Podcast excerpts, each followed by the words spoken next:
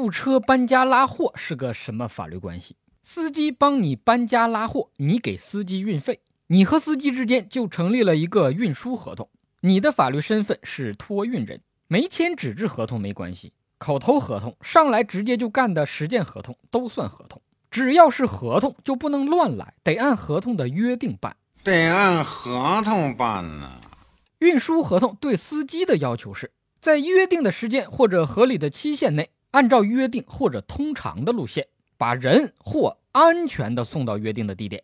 搬家拉货过程中，司机无正当理由随意更改路线偏航是不可以的，因为司机绕路而增加的运费，托运人是可以拒绝支付的。如果因为司机的原因导致人伤了、货损了，司机还要承担责任赔偿损失。从货物搬进司机车里的那一刻起，货物毁损灭失的风险一般就由司机承担了。比如运到半路车撞了，东西坏了，司机是要赔偿的。司机辩解自己有没有过错是没有意义的，即便没有过错也要赔偿，除非司机能证明责任在于托运人或者有不可抗力。如果搬家拉货过程中遭遇台风、地震等不可抗的灾害，东西震没了、吹飞了，司机不用赔偿，那运费还要付吗？运的东西都没了，还要让人家付运费，这不相当于雪上加霜，往人伤口撒盐吗？所以这种情况，民法典的规定是，还没付运费的司机不能要，已经收取的运费可以要求司机返还。碰上这种八辈子都赶不上的倒霉事儿，司机不能要运费。托运人不能要赔偿，你俩要有能耐，就都找老天爷要去。还少一难，司机帮你搬家拉货，到地方了，你却一分钱运费不付，司机可以不给你运的东西吗？民法典规定，这种情况下，司机可以留置相应的货物，东西还真就可以先不交付。如果只是拒绝支付部分运费，司机一般是不能留置全部货物的，只能留置跟剩余的运费价值相当的货物。不能因为余下的几十块钱运费，把人一车货都给扣了。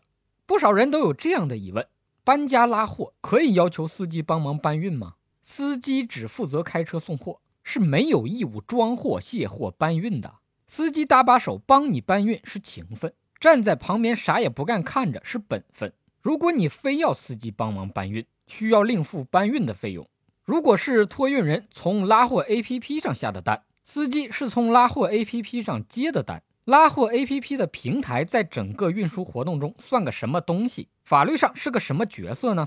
网上叫车、搬家、拉货，平台相当于中介的角色，牵线搭桥，促成托运人和司机双方成立运输合同。平台与双方成立的是中介合同，过去也叫居间合同。听名字也知道了，平台是个在中间的角色，同样都是在中间，跟中间商赚差价不同。平台赚的不是差价，而是居间的报酬。如果把搬家拉货不恰当的比作相亲结婚，平台就相当于媒婆子介绍人，介绍成了收个红包，拿个介绍费用。但是如果媒婆子在介绍的时候故意隐瞒信息或者故意使坏，那媒婆子可就要承担责任了。具体的下场什么样，看看《水浒传》里王婆子的命运就知道了。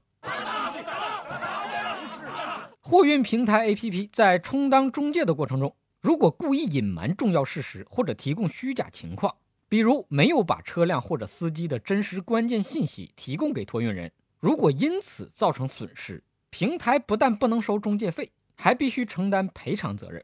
这世界上没有什么钱是不需要承担责任白赚的，如果有，要么被骗了，要么马上就要被割韭菜了。小法哥让有用的法律变有趣。更多有料内容尽在微信公号“小法哥”，下期再见。